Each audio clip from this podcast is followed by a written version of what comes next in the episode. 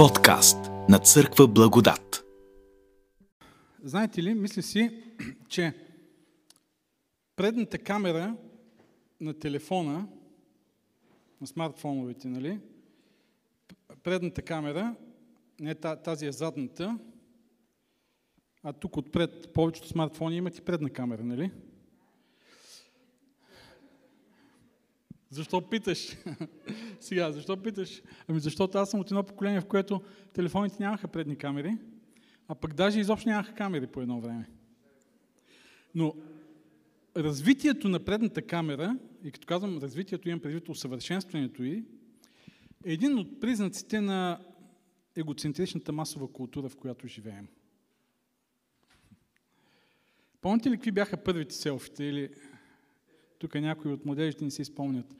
Първите селфита всъщност бяха, стоиш пред огледалото и е така си държиш телефона и се снимаш, нали? Спомняте си.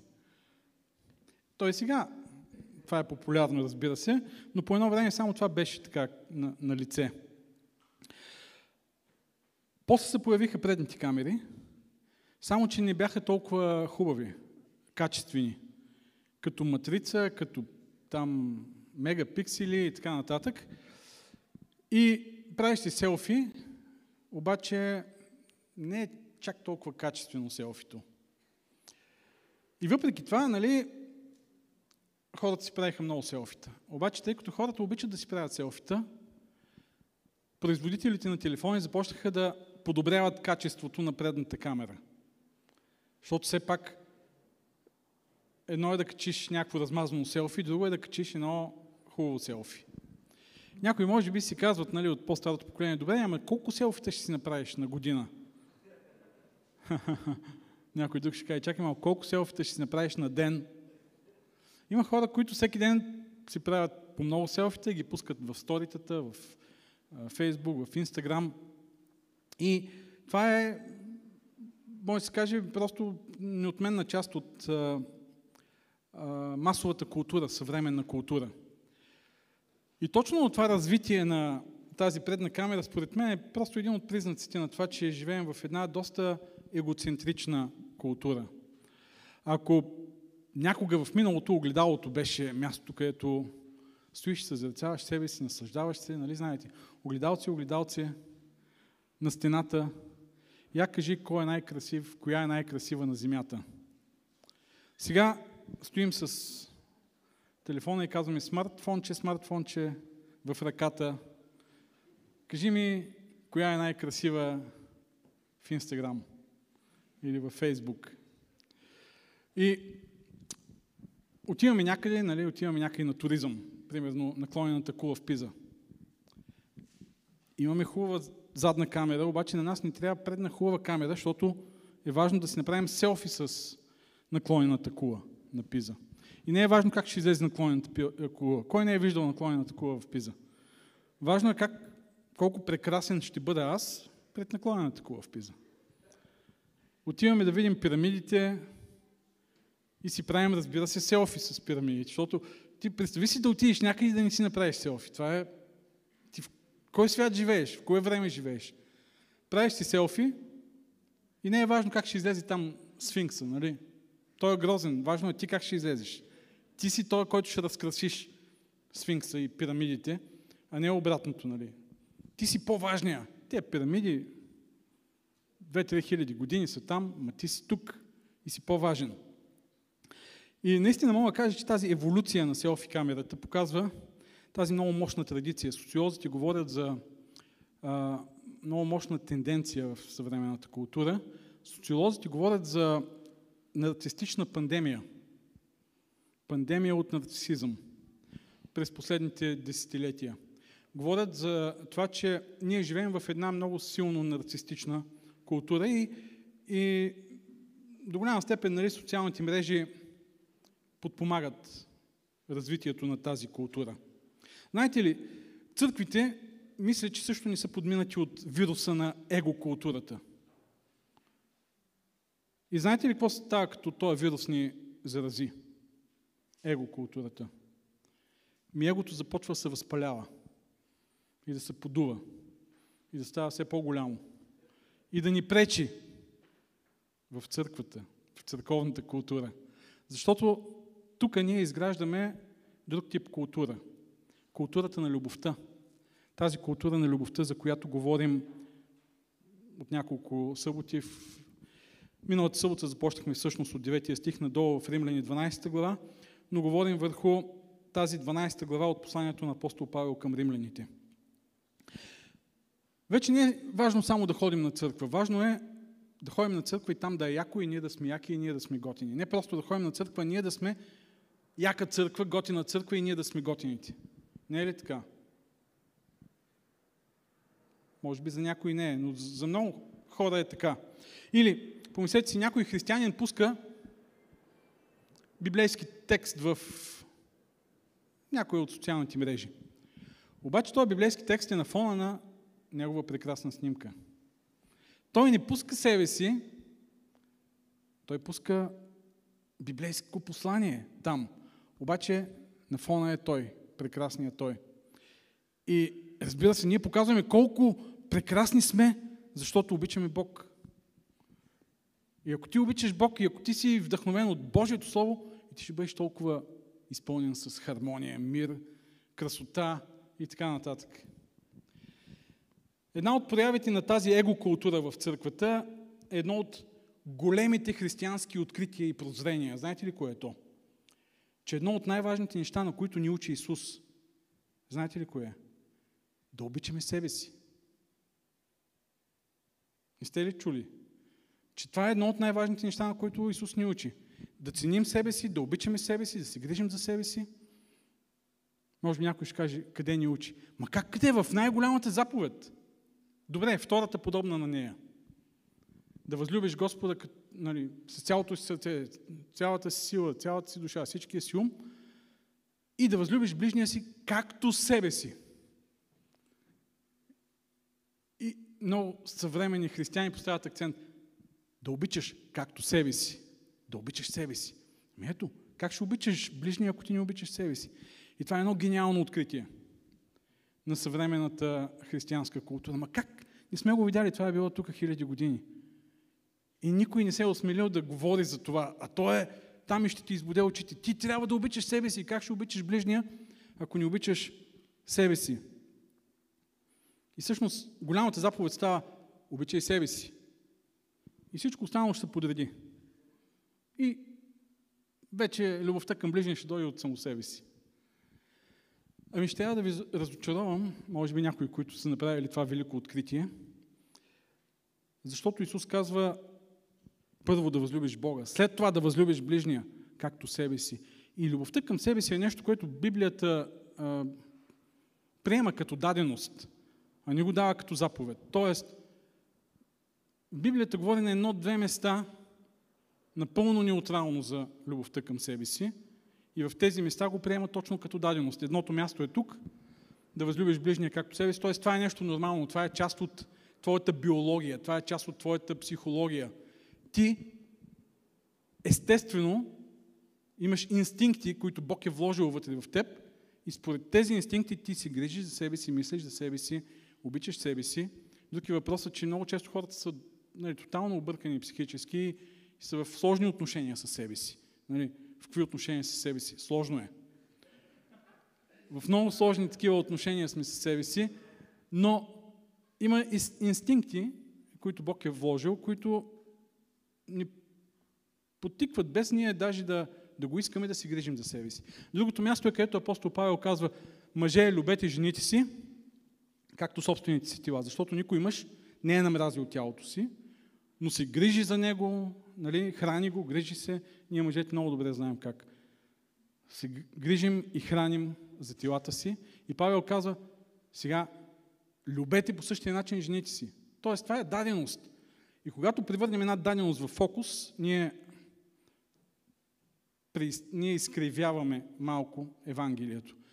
И всъщност Исус казва, идете отвъд това естественото, нормалното, това, което е даденост да обичате себе си. Християнската култура е култура на любовта, която отива отвъд онова, което е вложено в нашите инстинкти. И то е да обичаш другите, да обичаш ближния. И когато променим този фокус, между другото, единственото място, където се намира а, гръцкото понятие любов към себе си, това е една дума. Филаутия.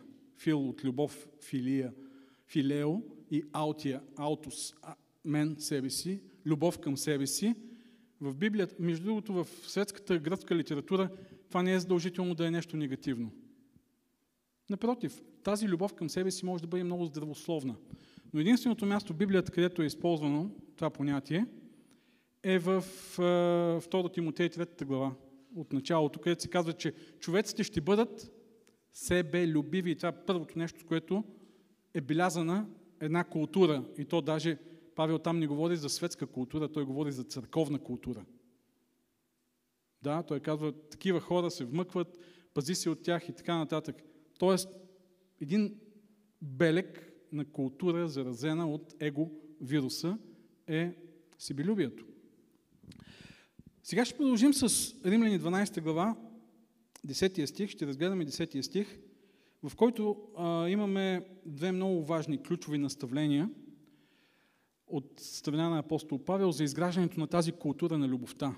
Тази различна култура, агапе култура, която е контрапункт на масовата култура, в която ние живеем и в която всъщност ние можем да намерим терапия за този вирус, който възпалява егото ни и започва да ни пречи в живота и на отношенията един към друг.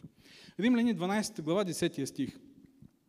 Бъдете мили един към друг, като към близки роднини, с братска обич. Изпреварвайте се да си отдавате почет един на друг. Павел казахме миналия път, от 9 стих надолу до края на главата, изстрелва едни такива кратки морални наставления, които а, на, на гръцки са доста кратички наистина, много кратки, съставени от всяко едно от тях от две или три думички, но тъй като е сложно да бъде преведено това на български, тук виждаме, че има доста повече думи. Например, бъдете мили един към друг, като към близки роднини. Тук в оригиналния език Павел използва два, основно две думи. Главно две думи. Едната е в братолюбието си, не знам дали някои преводи може би са по-такива, по-буквални, ако проверите, в братолюбието си и следващата дума означава обичайте се като роднини. Това е една дума пак обаче. Но имаме тук две думи. В братолюбието си обичайте се като роднини. И това е първото наставление, което виждаме. Второто е, във втората част на този стих, изпреварвайте се да си отдавате почет един на друг. Отново пак са главно две думи, които са използвани. Ще вземем сега тези две наставления. Първото, можем така да го предадем. Обичайте се с семейна любов. Или бъдете семейство, в което се обичате с семейна любов. Бъдете братя и сестри в братолюбието си, обичайте се с семейна любов. Да бъдем братска общност, братска и сестринска общност. Това е много важно за църквата. Църквата не може да съществува, ако и няма тази идея. Иначе ставаме един клуб. Даже има и клубове, които са по-братски настроени. Има братства, нали, такива, които се организират около дадена идея. Там пускат си кръв, стават кръвни братя, масонски ложи, има всякакви такива, които се кълнат в вярност един на друг. Църквата е семейство. Не естествено, разбира се, не биологично, но духовно, което обаче трябва да прилича на едно нормално, естествено семейство. И като се замислим, това е било доста революционно във времето на, на апостол Павел. Когато е имало страшно много различия и страшно много разделения в обществото. Помислете си в римското общество. Роби, свободни, отделно аристократи, отделно имаме чужденци, да, всичко това са някакви социални категории в обществото. Да не говорим, че деца, жени и мъже е било друго разграничение в обществото. И сега всички тези различия са поставили много големи бариери вътре в самото общество. Изведнъж идва църквата и всички стават семейство. Това е било много странно. Даже в някои, разбира се, имало е някои религиозни култове, които са се доближавали до това. Например, митраизма, поклонението на Бог Митра. Това е, там са се наричали братя и сестри, но там не е имало това, за което ще кажем след малко като, като отношение, любов семейна, ами е имало някакви клетви военни, които са си подобно на военни клетви, на вярност, които хората вътре в този култ са полагали, а, за да си бъдат верни един към друг. Но представете си една църква, в която господаря трябва да мие краката на роба си. Там по време на обредите. И това изобщо не е било случайно. В Филимон, посланието към Филимон, т.е. не е било изключено.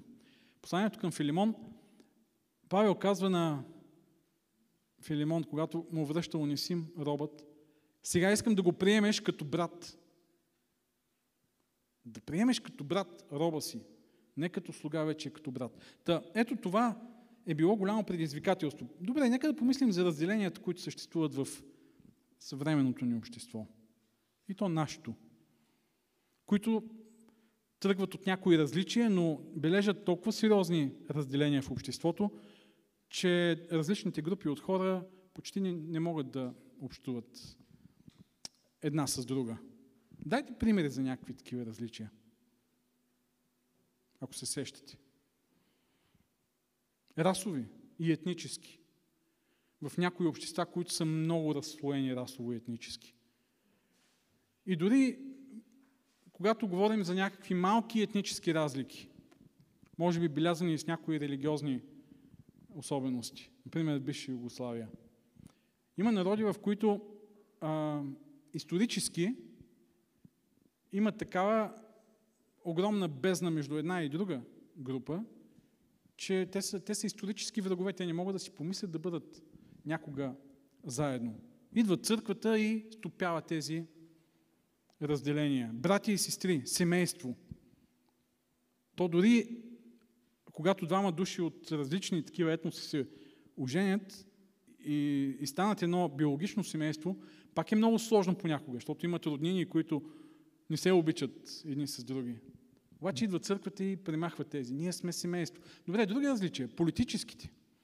В някои страни, особено в България, политическите различия бележат много големи разделения в обществото. Особено сега покрай избори.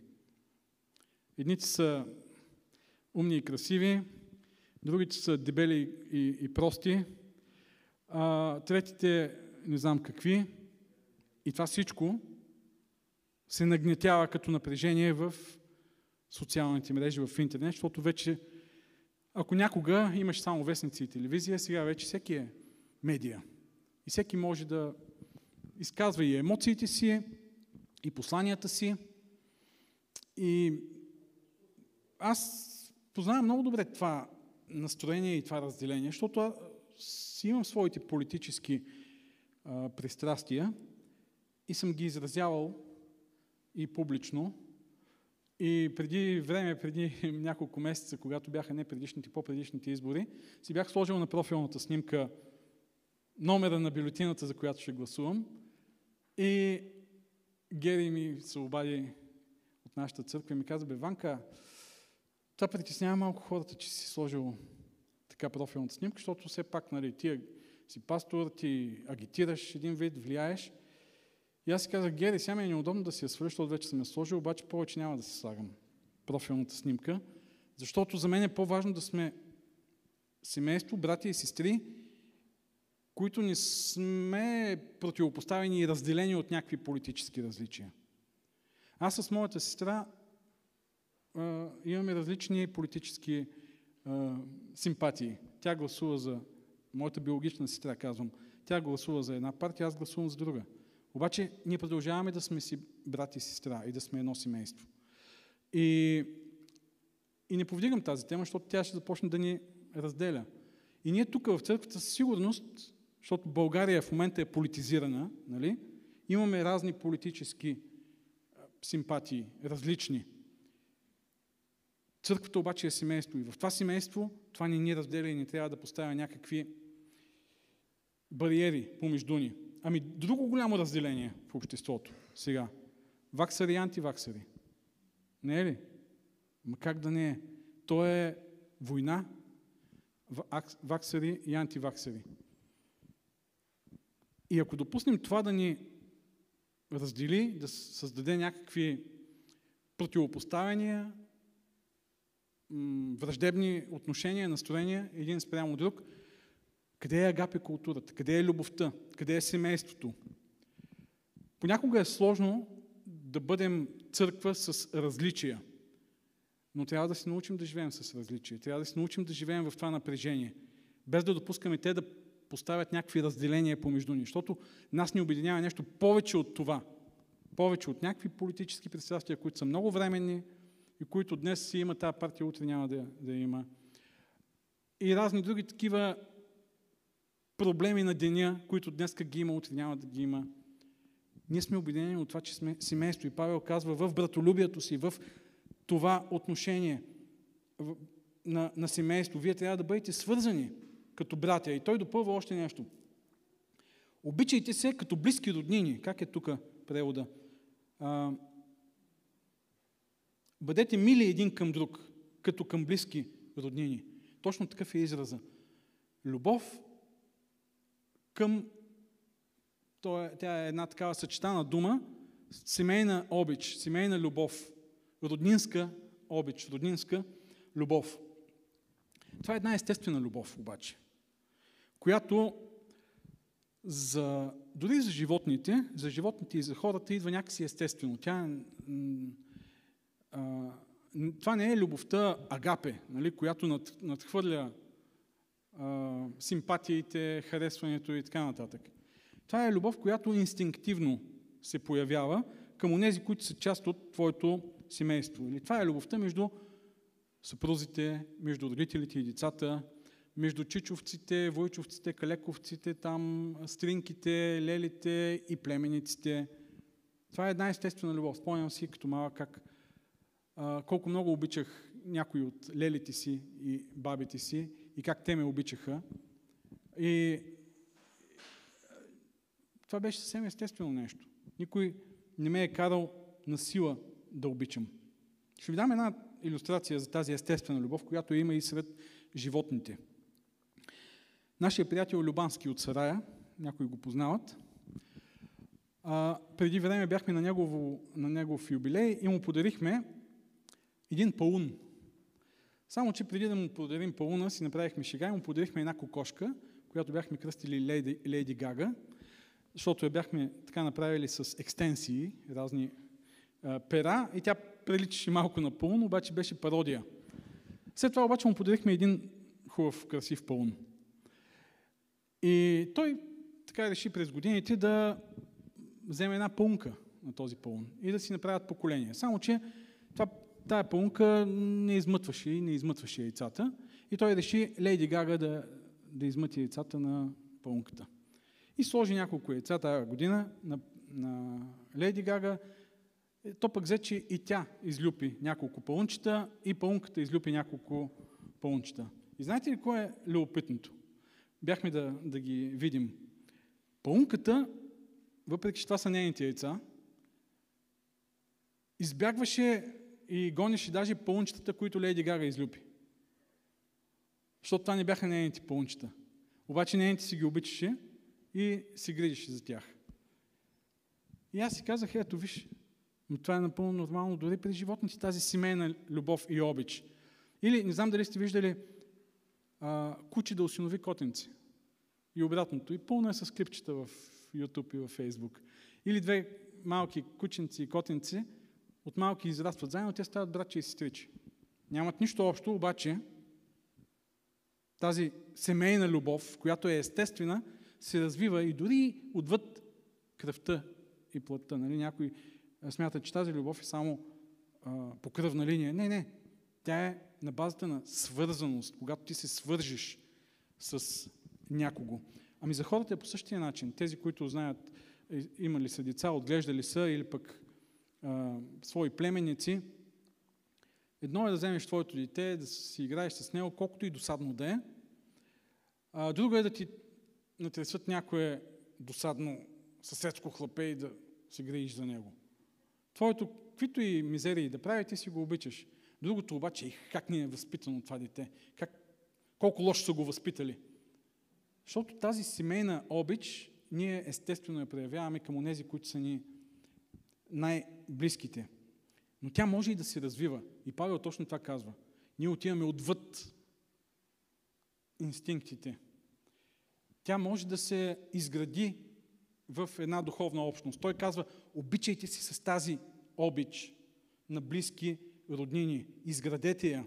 Свържете се, както едно кученце и едно котенце, които не са братче и сестриче, но от малки, когато са отгледани заедно, стават едно семейство и имат тази роднинска обич, любов помежду си, така и вие, казва апостол Павел, и изграждайте в църковната общност, защото това е една култура на любовта. И тук, в църквата, като едно духовно семейство, ние изграждаме една любов, която ни свързва над всичко друго. Прави ни близки, независимо от различията. Расови, етнически, културни, възпитание, образование, социално разслоение, политически възгледи, убеждения, конспиративни или пък каквито и да са други. Ние сме тук заедно като една църковна общност от братя и сестри, които се обичат един друг. И пътя към изграждането на тази любов е да се идентифицираш с тази общност, да кажеш, това е моето семейство. И аз съм част от него. Да се обвържеш, да се свържеш с това семейство, да започнеш да опознаваш другите. Защото ние понякога сме като едно събиране на родата. Той е познат ме от някъде, ама роднини ли сме? Ама ние сме били първи братовчеди. Аз не съм го виждал никога. И понякога в църквата сме точно така. Ами, хубаво е да поопознаваме малко родата. Вярно, трудно е сега, сложно е с тези ограничения, но да използваме всички възможности да се свързваме, да се опознаваме, да се обичаме като близки роднини. Второто наставление, което апостол Павел дава тук, изпреварвайте се да си отдавате почет един на друг. Какво означава да си отдаваме почет един на друг? Почет означава уважение, нали? Да се уважаваме, да се зачитаме един друг. Тази дума е използвана в заповедта Почитай баща си и майка си. Същата дума, разбира се, в гръцките преводи на Стария Завет или където в Новия Завет е използван а, този стих, почитай баща си и майка си, да почиташ някого, означава да си отнасяш него, към него с един върховен авторит, респект.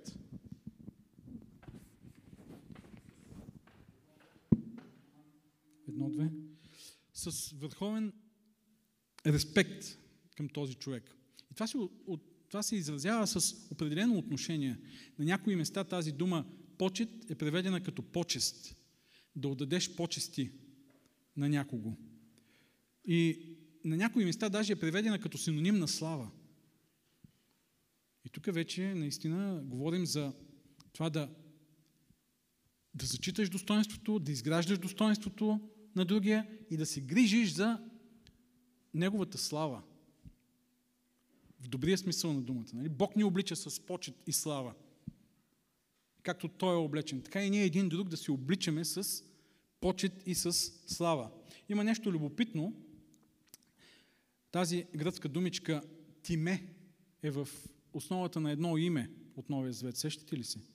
Тиме, Тимотей, Тимо, Теос. Тимо от Тиме, почет, Теос, Бог. Почет към Бога или почитащ Бога. И освен почет, тази дума означава също така и цена. И това е много важно.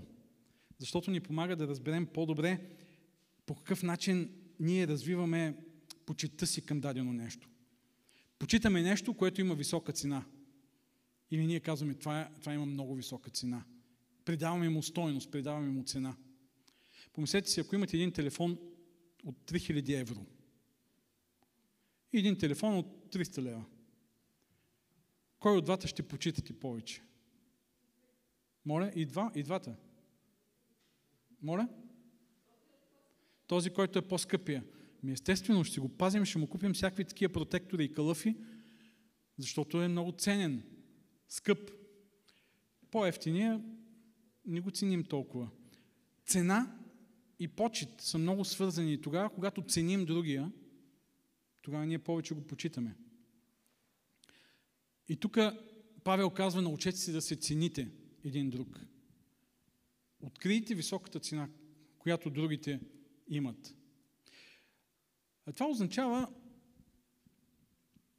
да излезем наистина извън себе си своя свят и да навлезем малко в света на другия и да открием, да, да открием колко ценен е той всъщност. Защото, вижте сега, когато, и това е напълно естествено, когато ние живеем нашия си живот, кой е най-важният, кой е най-ценният? Ами ние. Там някой си, ами той е периферия, той е статист в моята история.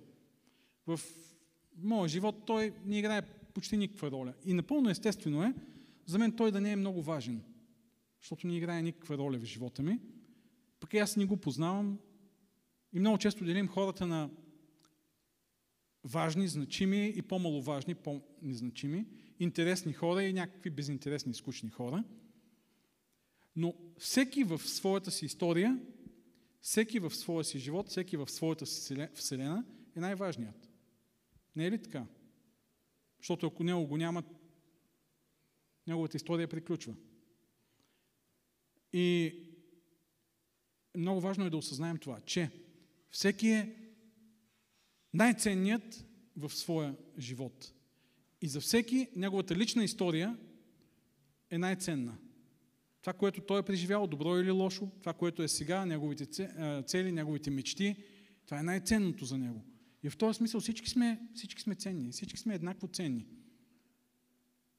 Ако дори да мислим само така, като другия като личност, създадена по Божия образ и подобие. Ами всички са ценни, няма по-малоценни хора. Отделно да ценим другия означава да го ценим за приноса, който той дава, приноса, който носи в нашия живот, в обществото, в църквата. Павел говори по-нагоре тук в същия този текст за дарбите. И той казва, че както имаме много части в четвъртия стих, в едно тяло, но не всички части имат същата служба, така и ние мнозината сме едно тяло и всеки от нас части един на друг. Всеки от нас е ценен, значим, има дарби, дадени му от Бога, има място, има служба и, и е важен в църквата. Приноса да ценим. Да се почитаме означава също така да се ценим по начина, по който Бог ни цени. Павел казва, с цена сте били купени. Добре, колко е цената на, на Данчо, колко е цената на Ванеса, колко е цената на, кой да вземем, някой от гостите, Хари. Кой струва повече, Хари или Данчо или Ванеса? Цената е една. Исус с цена сте били купени. Скъпоценната кръв на Исус, казва апостол Петър. Това е цената. И ти като знаеш каква е цената, съответства на тази цена определена почет. Тя е една и съща към всички. Всички заслужават тази почет, защото всички имат тази цена. За всеки един е платена тази цена. Това казва апостол Павел. Научете се, огледайте се, огледайте се в залата и вижте, всички това, тези, които са около вас, са скъпоценни хора, защото са уникални, с уникални дарби, уникални личности и всеки един е купен с кръвта на Исус Христос. Но вижте, наставлението на апостол Павел отива малко отвъд това. Научете се да се почитате. Научете се да се цените. Научете се да се почитате. Той казва нещо повече. Изпреварвайте се да си отдавате почет. Едно е да се научим да си почитаме, друго е да се изпреварваме да си даваме почет. Тоест, тук има една ирония. Павел знае, че хората обичат да се състезават, нали? Кой е по-красив, кой е по-умен, кой е по-богат, кой е по-успял. И той казва, да, добре, включвайте се сега в състезанието, да видим кой ще победи. Изпреварвайте, състезавайте се, да си отдавате един на друг почет. Разбира се, ние може да го направим лицемерно, нали? да се състезаваме и да кажем аз най-много отдавам почет, без да го мислим Павел обаче преди това казва любовта ви да бъде нелицемерна. Той вече е предупредил за лицемерието в предишния стих, 9 стих. Но той казва, научете се да излезете извън, извън себе си и да бъдете инициатори на почета, която си отдавате един към друг. Защото, вижте, по отношение на почета, на ценението, на признанието, всички ние сме гладни и ненаситни за почет и признание. Да, насищаме се понякога, но, но като цяло всички ние сме, ние жадуваме хората да ни оценят. И когато сме на място, където не ни, ценят, ние предпочитаме да го напуснем и да отидем някъде, където хората ще ни оценят. И знаете ли, много често ние сме затворени в себе си до момента, в който хората започнат да ни ценят. И когато започнат да ни ценят, ние малко се отваряме и започваме и ние да ценим. Започваме да сътрудничим, започваме да помагаме. Не знам дали сте забелязали някои хейтери. Когато започнеш да ги цениш, изведнъж те стават много дружелюбни, започват да, да помагат, да подкрепят, защото е напълно нормално. Нали? Човек е враждебно настроен, защото е отхвърлян, защото не е, не е признат неговия принос. И малко по малко, когато започнеш да признаваш, той се отваря, облагородява се. Така е, естествено, малко вървят нещата, разбира се. Почеши ме по гърба, да те почеша. Това е естествената реакция по отношение на почетта. По този начин естествено функционира почетта. Когато аз съм зачетен, някакси успокоявам се, облагородявам се и аз, започвам, и аз ставам благороден и започвам да почитам другите. Нали? Павел казва обаче, идете отвъд това и бъдете вие инициатори. Не чакайте вие да бъдете оценени, ами вие бъдете тези, които първи да отдават почет на другите. Не е лесно. Защо? Ами, да тръгнеш да изтъкваш предимствата на другите, понякога ни се струва, че ние ще изгубим, ние ще бъдем ощетени. Много често гледаме на почета като на един изчерпаем ресурс. Ами той ще обере почета и тогава какво ще остане за мен? И така като почитаме някой, ще си кажем, ами той аз имам нужда, нека си я пазя за себе си.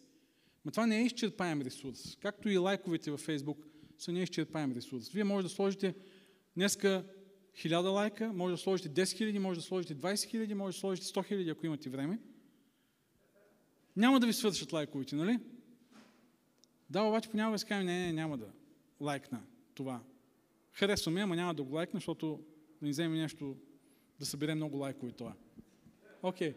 нали, използвам такива иллюстрации, но понякога така действаме и с почета един към друг. Защото си мислим, че нали, много ще стане почета и за нас няма да остане. Само, че почета е безплатна. Тоест, ние нищо не губим. Ние не ставаме по-бедни, когато почитаме другите. И нещо повече, не само, че не ставаме по-бедни, ами ние наистина създаваме една благородна среда, в, хората, в която хората се чувстват зачетени, признати, спокойни, благородни. Когато се страхуваме да ценим другите и да им показваме, че ги ценим, тогава нашия свят все повече се смалява. И ние живеем наистина в един а, свят, в който се чувстваме заплашени от това, че някой е направил нещо значимо. И то понякога в област, в която за нас е важно да покажем, че сме значими. Помислете си, някой пее или свири и вие трябва да му покажете почет, че пее или свири добре. Само, че и вие пеете и свирите. И сега, ако вие покажете почет на този човек, е, даде, ама той и аз пея хубаво и мен трябва някой да, да ме признае и да ме зачете. И си мислим, като че ли, че по този начин хората няма нас да ни забележат. В една култура на любовта, за която апостол Павел говори, това е нещо взаимно, това е нещо, което сме изградили като, като нагласа, като, като някакъв духовен инстинкт да зачитаме другите, да ги ценим, техния принос, техните способности, това, което влагат като труд и усилия. Има и друга причина понякога да въздържаме, да се въздържаме от почет и ценение на другите. Знаете ли коя е тя? Нашите високи критерии. Ние си казваме, бе, бе, той наистина прави нещо, ама вижте сега, моите критерии са много по-високи.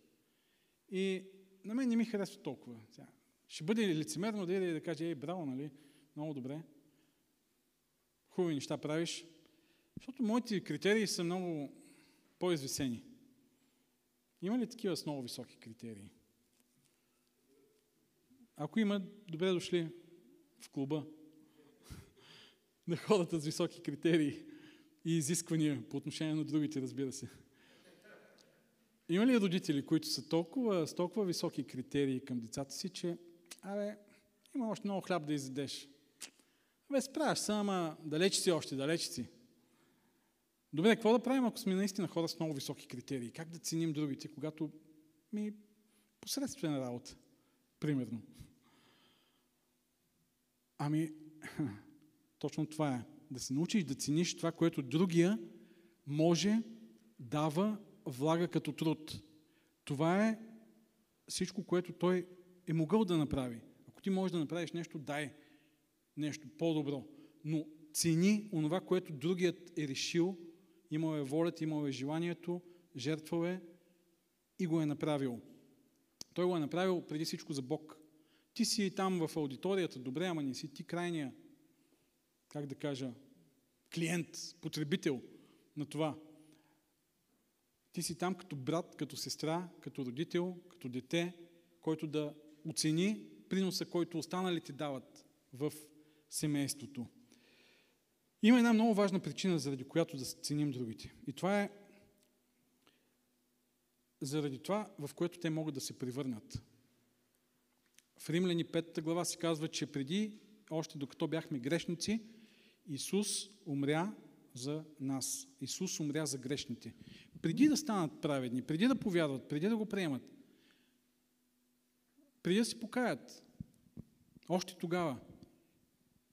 Това е начинът по който Бог гледа на хората. Той гледа като на хора с потенциал, които могат да станат много повече от това, което са. Да цениш, да почиташ другите. За всичко, което са, за всичко, което дават, но и за всичко, в което те могат да се превърнат. Искам да предизвикам всеки от нас. Помисли, колко цениш другите в нашата християнска общност и колко ги почиташ. Помисли дали достатъчно показваш почетта си към тях. Има ли хора в църквата, които не са оценени? Помисли си. И аз да си помисля. Има ли хора, които не са оценени? Не, че те са тук, за да бъдат оценени. Не, че нали, хората отиват, служат, правят неща за Бога с любов, така отдадено, но почита е един плюс за нас. Защото тогава, когато ценим, ние ставаме по-богати. Когато ценим другите. Не може да имаш нещо, ако не го цениш.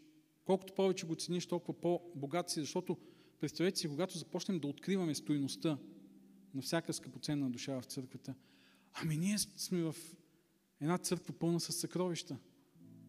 Иначе сме си самотни в нашия свят, страхуваме се от другите, а сега сме в една общност, християнска общност, която е пълна с невероятни съкровища, които са и за мен, от които аз също мога да се облагодетелствам, защото другите служат на мен. Уча си от другите. Ние сме едно семейство. Представяте ли си каква различна култура може да изградим в църквата? Култура на любовта. И това е едно много мощно израстване. Една много добра еготерапия. Най-добрата терапия за нашето израстване в богоподобие. Да бъдеш част от църква, която се учи да се обича с семейна обич, роднинска обич и която се изпреварва в почета един към друг. Исус взима 12 души, рибари. С нощи гледахме един сериал за Исус. Много добре направен и ще продължим да го гледаме. Ще пуснем и коментираме си след това. Разбира се, има много авторска измислица, но до голяма степен отразява реалността така, каквато е била в тогавашната култура. Взима 12 души рибари. взима мошенници, един Матей, и ги почита, и ги цени. И те се превръщат в хората, които променят света чрез християнството. Върнава, взима един Марко, когато Павел е недооценил, показва му почет и го превръща в евангелист Марко. Павел взима един Тимотей, който е неуверен, страхлив явно от това, което четем и разбираме, цени го високо, почита го и Тимотей става християнски лидер, приемник на апостол Павел. Понякога сигурно си мислим, изкушени сме да си мислим, ще намеря някоя църква, в която ме ценят. Тук не ме ценят. Ще на някъде, където хората наистина ме ценят. Може би имаш право, че си недооценен тук, на това място, но преди да идиш някъде другаде, ако искаш, можеш да се опиташ да промениш културата на тази църква, като ти станеш инициатор на това да цениш другите. Павел казва, изпреварвайте се, бъдете първи. Вие сте тези, които трябва да направите първата крачка в изграждането на една такава култура, в която всеки е прият, всеки е важен, всеки е ценен, всеки е почитан. Това можем да го направим тогава, когато започнем да ценим другите и да показваме почет към тях. Да изграждаме в благодат и не само в църквите, в които сте, култура на любов, в която всеки е прият, всеки е важен, всеки е скъпоценен и всеки е почитан. Амин.